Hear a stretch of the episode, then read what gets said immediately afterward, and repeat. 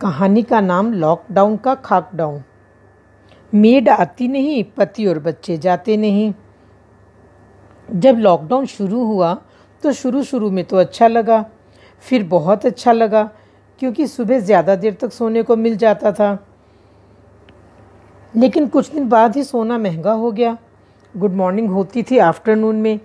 Room से बाहर निकलते ही कामों की लिस्ट याद आती और वापस सोने की इच्छा हो जाती थी। पर उठ जाग मुसाफिर भोर भई, अब रैन कहाँ जो सोवत है? मेरे बच्चों के पापा और बच्चों की फरमाइशें, हे बा माता जी मैं तो दौड़ दौड़ कर काम कर रही हूँ और महाशय जी बताते हैं बोर हो गया। टीवी पर वही न्यूज़ बार बार। फेसबुक भी कितना करें? व्हाट्सएप कितना फॉरवर्ड करें यार? सुन सुनकर जी जलता मेरा।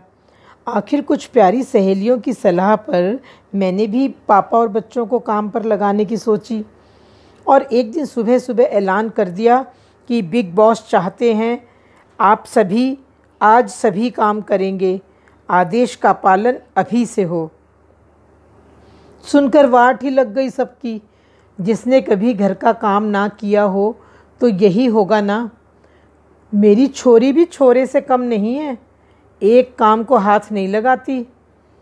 खैर जी, तीनों ने मिलकर पोहा बनाया, टमाटरों को काटने के बाद धोया और पोहे की खिचड़ी बना दी और किचन का बना दिया भुरता।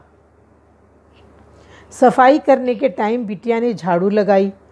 बीच बीच में मेरी ओर कातर दृष्टि से देखती रही।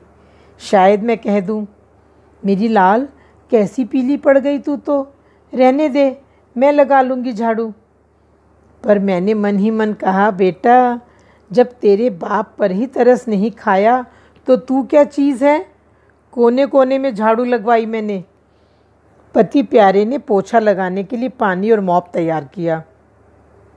बेटा, पोछा लगाने ही वाला था कि अचानक वो गायब हो गया। बहुत देर के बाद पता चला कि रूम में था, उसकी कॉल आ गई थी और उसे दो घंटे के लिए क्वारंटाइन होना पड़ा। वो तो बाद में पता चला कि उसने फ्रेंड को मैसेज करके कहा था, भाई बचा लियो। और बंदे ने सही समय पर फ़ोन कर लिया था। अब पापा लगाएँगे पोछा। मॉप वाली बाल्टी अंदर लाए और घर घर करके स्पिन किया पोछे को और आधे से ज़्यादा पानी बाहर गिरा दिया। मैंने कहा, बाबूजी, ज़रा धीरे चलिए, पर मेरी बात तो अनसुनी करने की आदत है ना। वो जैसे ही आगे बढ़े, पैर पानी पर पड़ा और पापा जी पड़ गए। अब पहले किसे संभालूं? पति या मॉप?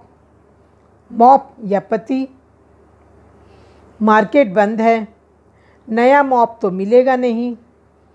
खैर, मेरी सासू माँ को फ़ोन करके बकायदा बढ़ा चढ़ा कर मुझे निर्दयी बताया गया। सासू माँ ने हिदायत दी, बेटा हल्दी का दूध दे दे। जी मम्मी जी, वो जो दर्द वाला तेल है ना, उसकी मालिश कर दे। और सुन, हल्के हाथ से करना। जी मम्मी जी, क्रेप बैंडेज तो होगी ना घर में। पूरे पैर में लपेट दे, गर्माहट मिलेगी।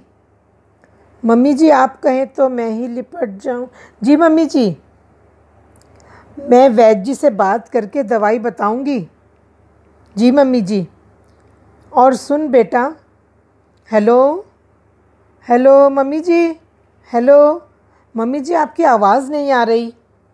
मैंने ही काट दिया फ़ोन। फैली हुई किचन, फर्श पर लंबा सा निशान, लंगड़ाते पति और सासू माँ की हिदायतें। राम राम राम राम। आग लगे इस लॉकडाउन को।